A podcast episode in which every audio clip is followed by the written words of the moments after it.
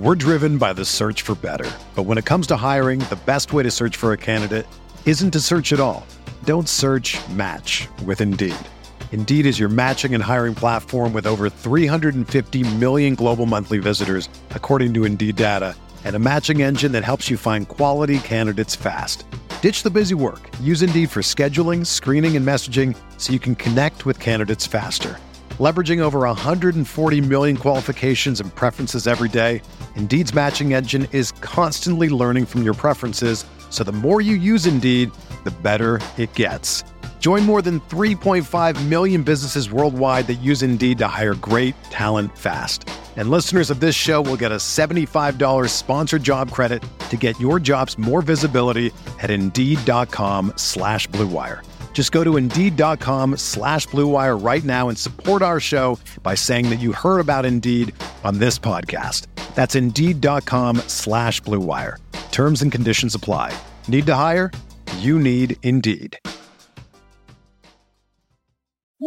Microsoft Teams is helping a bicycle company reinvent the way that they work. We make low maintenance bicycles for everyday riders. Once the pandemic hit, we had nobody coming into the showroom. So we started doing virtual visits via Microsoft Teams. We're able to see two or threefold the amount of customers we used to be able to see. All of a sudden, we could open up our showroom to customers around the world. I really think it's going to set a standard for retail moving forward. Learn more at Microsoft.com/Teams.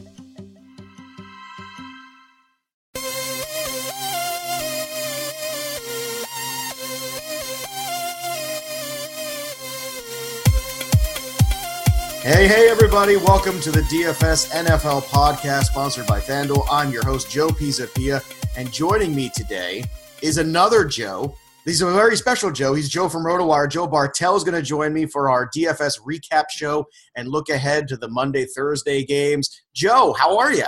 I'm doing great. You know, my voice is a little rusty because I was at the Packer game last night, uh, but we came away with a win, so I'm definitely feeling great this morning. Well, look, I mean, there's worse things to be hoarse over. That's for sure. you know, you go to con- good concert or something like that, but going to the Packer game, that's pretty fun. Plus, you got to see a, a W for the Green Bay Packers. I'm sure that's a very exciting thing. Plus, you know, just so you know, it sounds sexy for the ladies. You know, we got like that raspy voice. So, yeah. That's I didn't even think about that, but you're right. I'm, I'm helping out the female population, and that's, that's right. So all the ladies listening, this is the sexiest version of Joe Bartel you might get all year. I don't know how many Packer home games he's going to, but we'll we'll find that out. So we are going to break down for you uh, all the week that was in DFS or the weekend at the very least. Uh, but before we do, you know, let's just talk a little week one, you know, right off the gate. Uh, I know that you know everybody see the David Johnson injury, and that kind of sucks. It's funny you look at a lot of the big nine talent you didn't get. Jay Ajayi because of the weather, or Mike Evans, right? No Odell Beckham because of the ankle. You've got uh, Le'Veon Bell with the holdout who didn't play well. Then you got David Johnson with an injury. Really, the elite talent the NFL this week was not exactly what we were hoping for. Oh, and you also left out Mike Evans too, who I know hurt quite a bit for me personally, um, being a guy that I targeted a lot later in drafts that wasn't able to play because that same uh, canceled game moved to the bye week in week 11. That that to me was another one. Just that this had to be, and I and I'm a little bit younger, so I guess I can't say this with for certainty. This had to be one of the weirdest weeks in fantasy sports that I can recall, especially football. Just with all the weird injuries, the the holdouts that you mentioned the game being moved to week 11, that was supposed to be week one. Um, two Monday night games too, which is also kind of impacting things a little bit because you have to put a different strategy when you're when you're doing your regular lineups plus really DFS too. It, this was just a, a fluky week. That's that's how I'm telling myself mentally that this was just a fluky week. Well, I'll tell you what, this happens more often than you realize. I think the week one last couple years of it just seems to be getting worse and worse. And you know, I have a theory about. It. I'm going to share it with you, and you tell me what you think. I, I, I think that the, there you go. It's not a conspiracy theory, but I think this is just a practical one. We'll see uh, what your thoughts are on it. But you know, the way the preseason is structured, right? Nobody plays in week four of the preseason, so basically, most of the all of these teams with their main players are almost coming off a bye. They tend to be flat. They tend to not be in rhythm. I don't understand why they don't play two preseason games, limit all the injuries, let the starters play the first quarter of the first game, the first full half of the second game and then go right into playing football because I think part of the reason you see these teams so flat and weird out of the gate is they have no timing they have no continuity here because really they haven't played much together. And you know i understand they want to evaluate all this talent on the back end of the roster but is that really worth it when we look at what we saw week one? I mean this was a lot of bad football in week one let's be honest. Yeah if it's harming the main product which i have to imagine uh, week one was probably not what a lot of people were expecting from the nfl season maybe that's a good thing maybe maybe that's what the owners are looking for and, and the people that are scheduling the games are want. But personally, me, I was like, oh, the Falcons only beat the Bears 23 to 17. What? What's going on with that?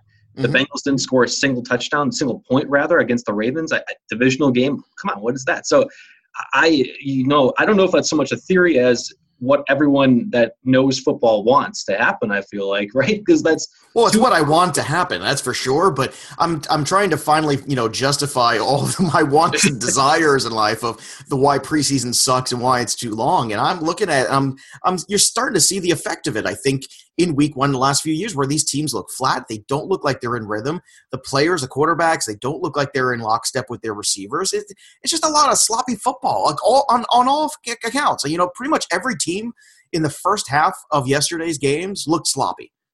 Yeah, I, I, I agree with you. I don't think there's any other way to put it, and I don't know if there's really anything else that you can blame it on besides the preseason games. In my mind, that that's the main culprit behind it as well. Now, whether you cut it down to two two games or whatever, I, I don't know if what what that would be the situation there. I, I think that it's clear though that we're getting a a diminished product, at least if you're looking at the past couple week ones, as far as what we're expecting from the NFL.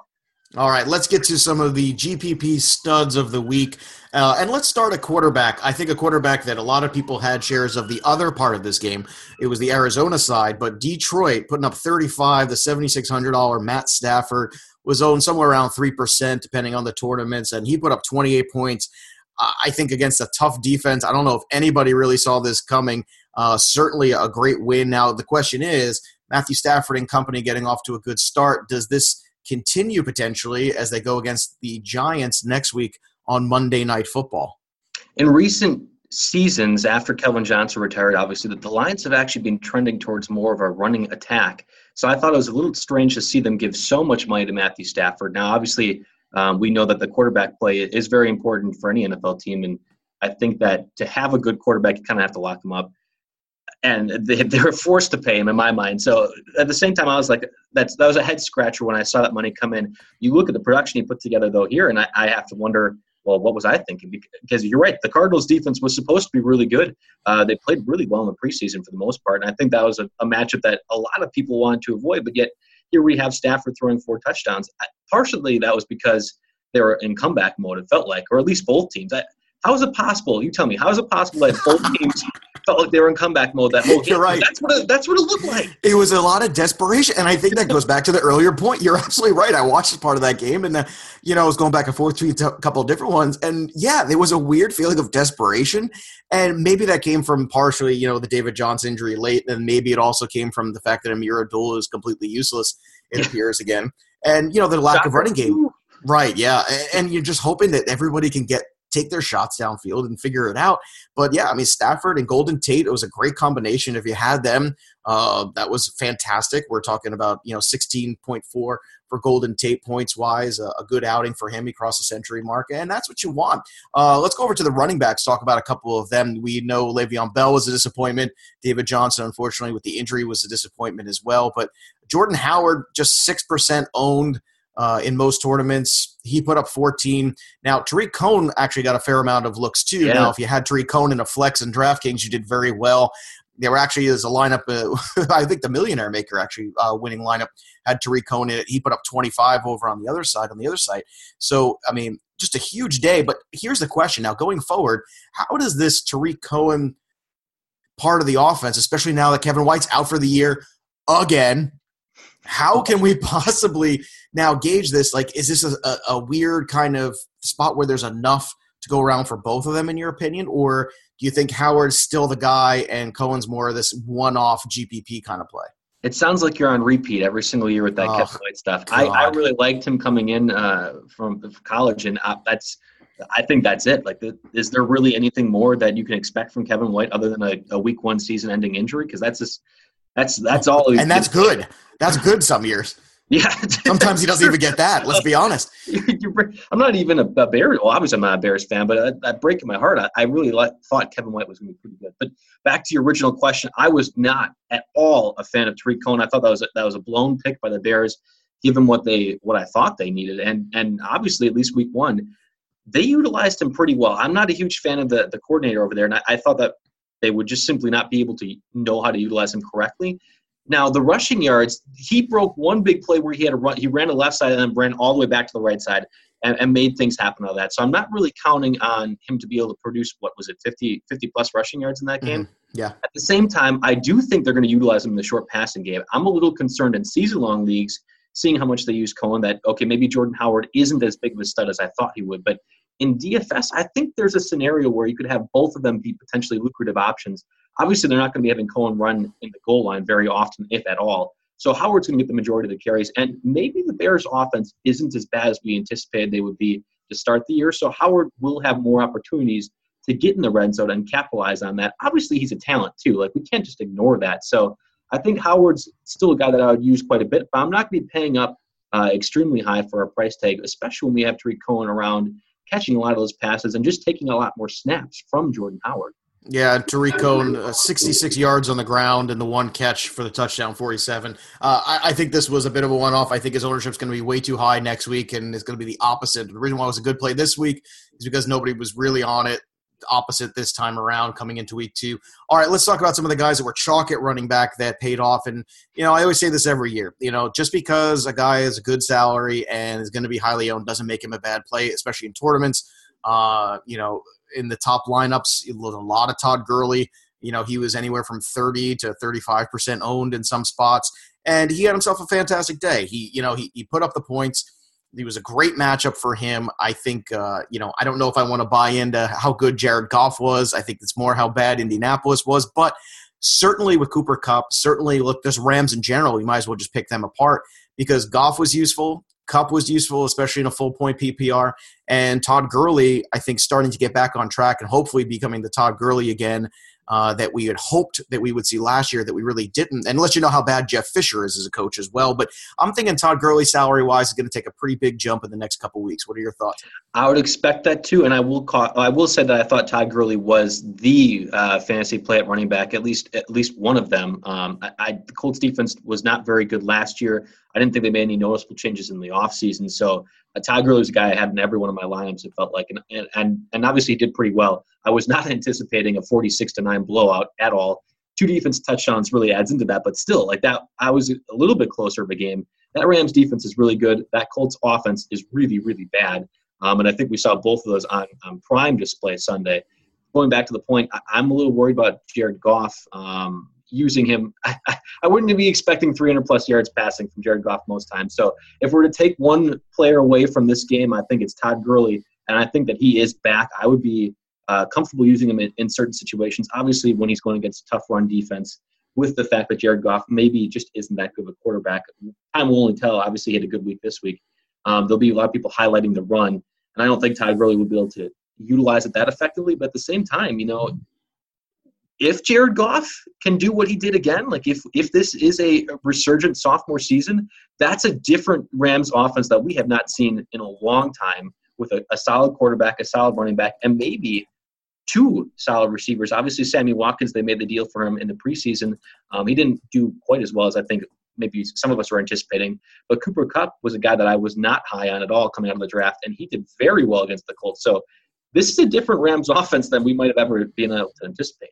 Yes, it looks like an actual useful one for a change. Shocker. Again, Shocker. let you know how bad of a football coach and how outdated Jeff Fisher and those systems were. It was just just absolutely awful. So hopefully, Joe, he's on Hard Knocks. He has to be good. Well, that's true. You know, that's a great point. You know, to quote the Hard Knocks, this is some seven and nine BS. That's what it is. you know, and and that's why it's because they were running systems that were completely and utterly outdated, and it was just just insane. Uh, LaShawn, uh, just just for perspective too you know, of how bad a day it was for the top guys.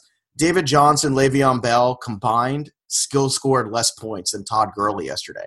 So that's, that's tough. Yeah, that's, a tough, tough day. Yep, uh, that's a real tough day. One more running back to get to, LeSean McCoy. Uh, you know, look, they're going to run LeSean McCoy into the ground, and DFS is where you want him because if he, if and when he does get hurt, uh, because of the amount of volume they're going to have to rely on him with, you know, at least in the daily world, you don't have to, to worry about him season long wise, running him out there again the week after. So he becomes a very, very appealing running back. Again, I always like LeSean McCoy as a fade from the very top guys because he offers very similar production. And I can tell you what, the other thing we learned is we can just troll the Jets all year long because if the Bills are putting up 21 against them and, you know, the Bills are not a great offense by any stretch of the means at all just keep finding the Jets matchups, keep trolling them, and, and, just keep going. All right, another stud here on the wide receiver end. Uh, we've got two from Oakland, Michael Crabtree and Amari Cooper, both having good days. Crabtree a little bit more uh, solid with the receptions, but Cooper with the touchdown again. Cooper he should have had a better game. He, he, he dropped three touchdown passes on one drive. He should have, and you know what? It's it's it's a shame. But the good news is, Joe, things are looking up because guess who he gets next week at home? The Jets! Hooray! Hooray, Michael Crabtree. So, look, it, it, everything you said was right there. I'm thinking that Crabtree next week might even be the better play. I think everybody will see that touchdown from Cooper. There'll be a lot of Cooper Carr pairings, but I'll still take the Crabtree one, especially in cash games. What are your thoughts on that?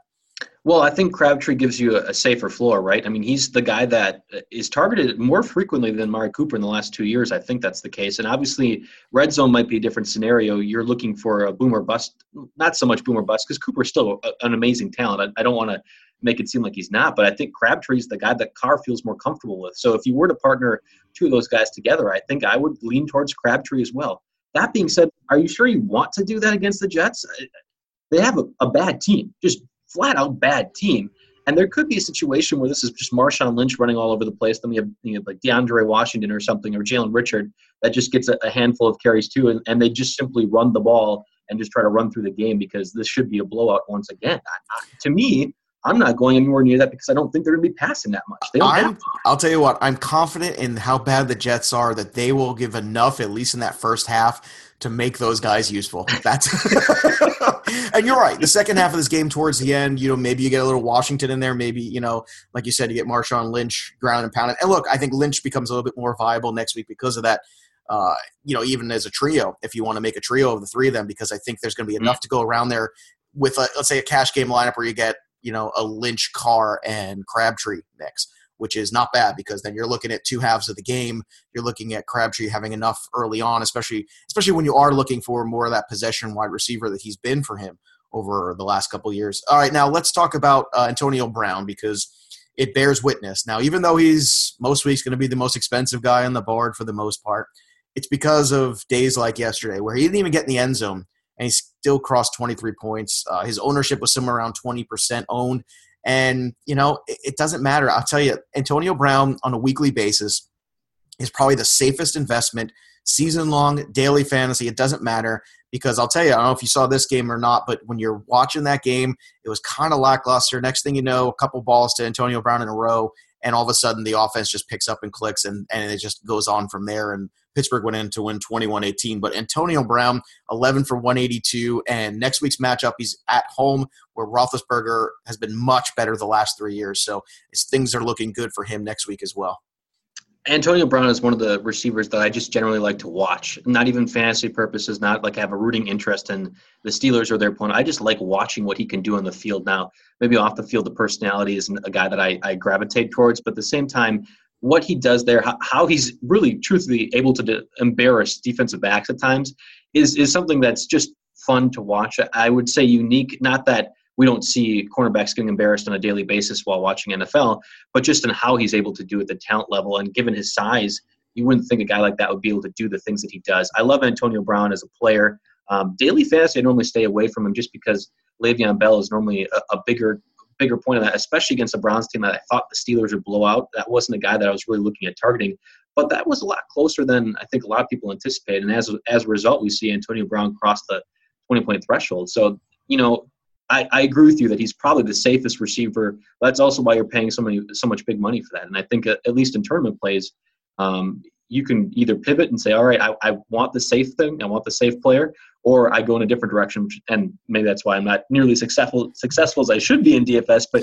you go in a different direction and say, all right, let's go with a, a bigger play potential because I think that there are other receivers out there that give you a higher ceiling, whereas Brown is obviously one of the highest floors that you can get at that position. Well, and the Cleveland Browns, to the point too, they're a much better defense than people give them credit for, and they the front especially, you know, with Collins and you know when Garrett gets up to full speed there. I mean, I think that that's a that's a unit that I think is going to be underrated and undervalued.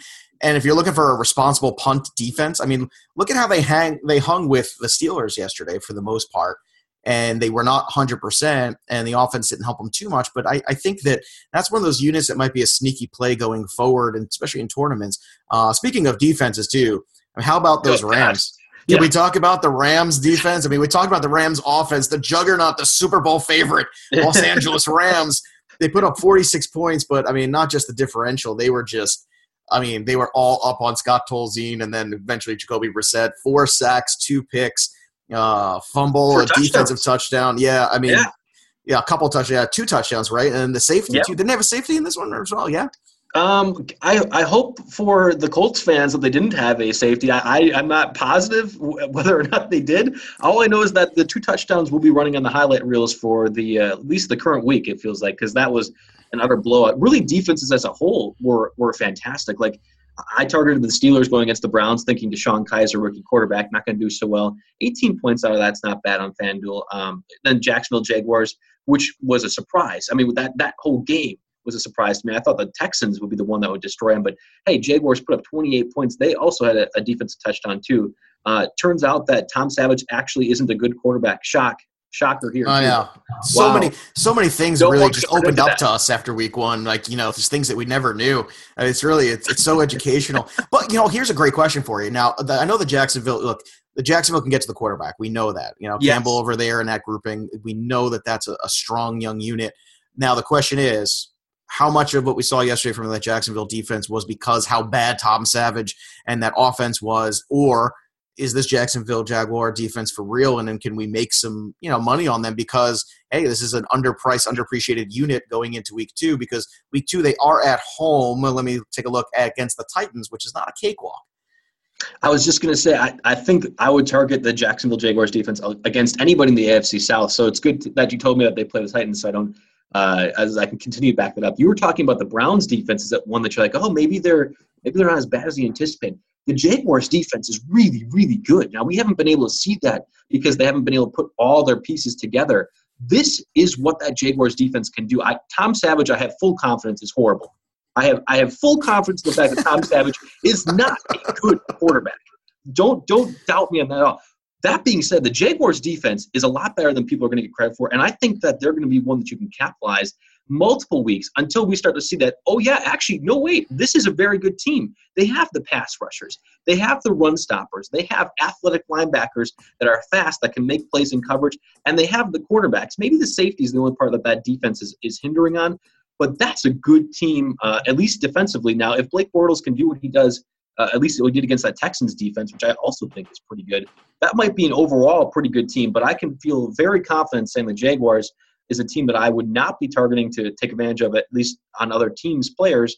And I certainly would be looking at them for DFS purposes and season long leagues, depending on the matchups. You know, it's funny. I owned him in this in a season long league yesterday, and it was I almost thought about dropping him at the last minute. I was like, ah, you know what? I'm going to leave him in there. Savage isn't bad. We'll see if they can get to the quarterback. And uh, get to him they did. you know, they certainly uh certainly Six sacks in the first half. Yeah, not bad. Not a Six bad sacks. scenario. Like I said, I was hoping for a couple. Uh, I didn't expect what I got. Uh, let you know. Let's talk about the tight ends real fast too, and just kind of hit those before we start looking at Monday night's games. Because Zach Ertz, obviously, you know the PPR monster that we thought he would be, a great return on investment. Did not get in the end zone, but I think as long as he's continuously a part of this offense like this, you're you're gonna get some red zone conversion eventually. Let's not freak out here. And in either way, you know, at least in cash games, that that floor you're going to get what you pay for out of him. You know, I know Witten had a touchdown last night too, which is not something you saw a lot last year, but a guy right. who was targeted in the offense a great deal. Uh, and tight ends too. Then of course you had the Austin Hooper giant touchdown. But I'm going to warn everybody: stay away from that. Be careful of that because that's such a one-off. A couple years ago, I remember Zach Miller had an 87-yard touchdown run. That was like the first time one had happened since 1999, where a tight end had an 80-plus yard reception. So it's a weird thing, okay, for a tight end to have Yeah. giant touchdowns. Don't go chasing last week and all the thing because I'm telling you right now, Austin Hooper's ownership is going to double week to week just off of the that that potential quote unquote, and I think that's a very very dangerous road to go down. You look at the stats in Austin Hooper over 120 receiving yards, two catches, and you're like, okay, yeah, he's he's a he's a stud tight end or whatever. And and obviously he was a guy that was on a lot of fantasy radars um, as as a under the radar type of player that you could get um, as the 14th or 15th drafted tight end in redraft leagues, obviously, and who could be a top 10 guy. We saw the numbers this week, but that was a blown coverage. That there's no other way to describe that touchdown play. A blown coverage and even a worse tackle. I don't put in a lot of credence into that. If you're buying Austin Hooper, you're bu- uh, you're buying him because you think that he can be more consistent than what we just saw there. Yeah, he's got big play potential. I think a lot of people in the Falcons offense in general do, but you're buying it for the consistency. Now let's go back to Jason Witten. You were talking about he scored a touchdown. He's more consistent in the fact that Dak Prescott has to look to him in Yeah. the middle of the field for PPR purposes. Same goes for Zach Ertz. I'm not like when I'm looking at tight end. Yeah, getting the touchdowns is great. Like Jesse James that you know stumbled into two ed- red zone touchdowns. Perfect. All right. Yeah, I'd love to have that happen. But we don't really know as much as we like to pretend we do when we're talking and doing these podcasts.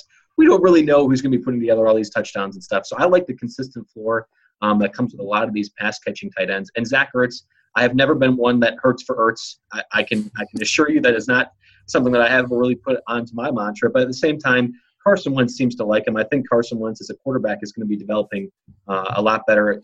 I, I'm more of a Wentz fan than a Goff fan, and if we thought Goff was doing well, I think Wentz had a great game too. So um, I might have to get a little bit more on the Ertz bandwagon, as much as it pains me to to fall into that uh, team name that always seems to happen in fantasy football. No, I, I agree with you. I watched the I watched uh, a lot of Carson Wentz yesterday, and he was good. Look, he got out of a lot of pressure too, made some athletic throws, uh, some some good moving around in the pocket there. I think you like what you saw out of Wentz, but Wentz also started out good last year, and I'm not, and it didn't go well down the stretch. So I'm hoping that whatever that is, that's the learning curve, and they've surrounded him with more talent, and hopefully guys like Jeffery, guys like Blount, you know, more veteran presence there that will be able to help that development and give him a little bit more confidence. You know, the other tight end that I love this week, but unfortunately was a bust, was Tyler Eifert. But that's really because, you know, Andy Dalton wasn't able to complete a pass to anyone on his own team. That seemed to be a bit of a yeah, struggle. plenty, plenty in the the Ravens side. I mean, he he definitely was able to find. Oh, yeah. Yeah. I, w- I wish I had that. that. were open all the time. Oh, yeah. And, and he found him. Oh, oh, did he find him? All right, let's take a look. We've got uh, two Monday night games. I'm playing around with some lineups here. Uh, we've got New Orleans at Minnesota. We've got the Chargers, uh, the Los Angeles Chargers, by the way, as the first game is the Los Angeles Chargers, uh, at the Denver Broncos. And there's no Monday Thursday game, so you can't uh, loop them in contest wise. Now, I don't know if that's just because of the double Monday night game, that's how it's running, or if that's something that now they're doing away with the Monday Thursday. We'll just see next week to be sure. But right now, you can only play the two Monday night games together here. Um, it's very difficult to get a cash game with Drew Brees in it unless you are really taking a hit somewhere at running back. Like you're going to have to go down to like to CJ Anderson and hope for the Adrian Peterson kind of revenge game narrative and and even then it's tough because then you want to pair him with Michael Thomas so the only way you can really do it make it work is if you kind of you play around with it you put Ted Ginn with him but all of a sudden you put Ted Ginn with Brees and I, I didn't care for that as a cash game lineup I think the better cash game grouping is probably Sam Bradford and company. Like I Bradford and Thielen or Bradford and Diggs in any kind of way, or if you want to put Rudolph in that grouping too. That seems to be the better cash game route right now. And I'm thinking Brees is actually a better GPP play because of how difficult the salary dynamic is with these uh, four teams out there on the slate. Forget the forget the salary part of it. I, why would we want to play Drew Brees against arguably and and maybe this is going off the rails a little bit, but I don't oh no, I'm a, I'm I'm buying in the Vikings, so I'm, that I'm Vikings probably on this with you. might be the best one in the league. Like I truly believe that if they can have everyone healthy, if they have them developing as we anticipate them doing, and if they're gelling as much as we are, that's one of the best defenses in the league. And now Drew Brees is Drew Brees. Like I, I'm not saying that he's going to you know throw for 50 yards and look like the second coming of Jared Goff last year. But at the same time, I, I'm not looking at him in a, in a DFS setting in any way because I think that Vikings defense is really good. I, I kind of am on the same way with uh, Phil Rivers too, who I like a lot in a season-long league. He struggled mightily against the Broncos last year. Now the offense didn't change too much. The defense from the Broncos didn't change too much. I'm expecting similar things for that game too. So uh, it's between Trevor Siemian and Sam Bradford, and uh, that already has me going. Like I don't want to use any of those guys for a quarterback. Well, you know, here's my defense of Bradford, and I'll see what you think of this. My defense of Bradford is last year this guy came in and basically week one with a new playbook, new offense, new cast, lost his offensive coordinator, or at least a changeover from Norv Turner a couple weeks into the season, and he performed pretty admirably. And now you've added a young Dalvin Cook, who I am all kinds of you know thumbs up Me on. too. Let me tell you, Me too. I love Dalvin Cook. He was terrific in college. The thing I like most about Cook, where I think he's going to exceed in the NFL, is his ability to break tackles. You know, it that first initial impact was never the one that brought him down, and I think that's the thing that I think you need in the NFL because they're going to get to you and they're going to hit you. And those running backs, you know, this was my kind of knock on Kareem Hunt is. You know, I know he played so well in the first game, but if you watch Kareem Hunt, it's not the same as when you watch Dalvin Cook. Dalvin Cook takes a hit and another hit and it keeps going you know, Kareem Hunt would take a hit and then you know go down or change. You know, it's it's very different, and against lesser defenses too. So for me in this one, I think Cook, I think Thielen, I think Diggs, I think Rudolph, I think Bradford, and I'm looking at. I'm saying this is a really well balanced offense, and if they've had a lot of time in a full offseason together. I think this bodes well for helping that defense not get as jet lagged as they did down the second half last year because they were just too much pressure. They were on the field too much. Of course, on our very first podcast together, you would bring up one of the worst moments as a Packers fan last season, that being Sam Bradford lighting us up despite the fact that he had a week of practice in his first game with the Vikings. So, I'm yes, sorry. thank you. Thank I'm you sorry. It was, uh, it's an open wound. Well, if I'm a if I get if I get any consolation, I'm a Pats fan, so the season started off rough for me as well. However, I'm reminding everybody as we turn the page as well into week two, go back and look at 2014, the last time the Chiefs played the Patriots. Brady was even worse. Uh, in fact, at the end of that game, he came out for Jimmy Garoppolo because that game was so out of hand. He threw a couple picks, Mhm. 159. Knile Davis uh, rushed for 100 plus yards. So did Jamaal Charles. So between the two of them, they were basically what Kareem Hunt did. For whatever reason, Kansas City seems to own them. And if anybody recalls, they went to the Super Bowl and won that year. So you should buy all shares of Patriots wherever you can. And next week, I guarantee you, there'll be some shy ownership against Oh. New Orleans. And I tell you, I'm not going to be one of them. I don't know about Nope. you, Joe. Yep, I, I'm I'm the same way. I'm going to be targeting plenty of Patriots. I think that that revenge narrative um, we hear quite a bit in sports, just in general. I think that's going to be a very legitimate one, and the Patriots have utilized that effectively throughout the Bill Belichick, Tom Brady era. So I'm I'm I'm completely on board with you. I did want to go back to that Monday night uh, game that you were talking about a little bit, Mhm. and I, I'm just going to quickly touch. Kareem Hunt is not as good as Dalvin Cook in my mind, but Kareem Hunt is still very, very good. That's more just Oh, sure. how good Dalvin Cook can be. I think they both are excellent at breaking tackles. I think last season, actually, they were number one and two in all of college football in the uh, broken tackle category. So it's not to say that Kareem Hunt can't do that. I, Dalvin Cook will do that against that Saints defense. That while they added a bunch of pieces, I don't know if that really made them that much better. Um, I like Dalvin Cook against the Saints running the ball. I like Kyle Rudolph quite a bit as a tight end to target, especially in a, a two Monday night game. I, I think that he'll do fantastic because they're going to move the ball they're probably going to get in the red zone. And Kyle Rudolph gets targeted enough where I think that he's a, a guy that I would look at quite a bit. I am not on Adam Thielen bandwagon and all. That that seems to be one of those, and I, I said it very early in the fantasy season, and it seems to hold true. That Adam Thielen's one of those guys that uh, name your fantasy expert, whoever wants to be, um, that you find good. I don't know what any other way to put it. Um, that would say Adam Thielen is going to be a, great uh, ninth, tenth round pick, and he'll always boast that one up on Twitter, and then ends up getting you know forty or fifty yards, and that's it. I'm not I'm not an Adam Thielen fan at all. I think Stefon Diggs, if you're going to partner anybody with the Sam Bradford play, is the guy that I'm looking at. I think that he adds a bit more dyna- uh, dynamic ability, um, and they will look to target him in this Week One game. I think that he will absolutely be a target for uh, the Vikings when they're not looking at Kyle Rudolph and not running with Dalvin Cook. Yeah, I would imagine, especially with Snead out too, Michael Thomas is going to be fairly active in this one. So that's another guy. It's almost a must own. And in the late game too, another guy that's a must own if you could figure out a way to work him in price wise and maybe fade quarterback a little bit or fade tight end is Melvin Gordon. You know, last year, I, look, I know the Denver defense is very good. We, no one's you know going to argue that, but against the rush last year, they weren't as good as you think they were. You know, you got to go and dig a little bit deeper into the numbers. And last year, he had 94 rushing yards in the first game, and the second game against him, 111, and then he had 44 receptions in that. So he put up 17 and a half last year. So in that second game, and that was in Denver. And I'll tell you what, Melvin Gordon, this you know, Chargers defense, I think, is better than people give them credit for. The Chargers offense with Keenan Allen, hopefully, hopefully, fingers crossed, we can actually get a season out of Keenan Allen. I know so far it's not boding well with another Kevin White injury. I'm starting to, you know, I'm starting to say rosaries and light candles and do all these things here for Keenan Allen. But, you know, I think the Chargers are going to be competitive in this one more than some other people do. And I can't really get excited too much about the Denver side. I can't get excited about CJ Anderson. Yes, it's fine. It's a fine play. It's there will be volume his way, but I don't know how much upside he offers. And, you know, as good as Emmanuel Sanders is, it's another situation like Ertz. Lots of opportunities last year in the red zone, not a lot of conversions.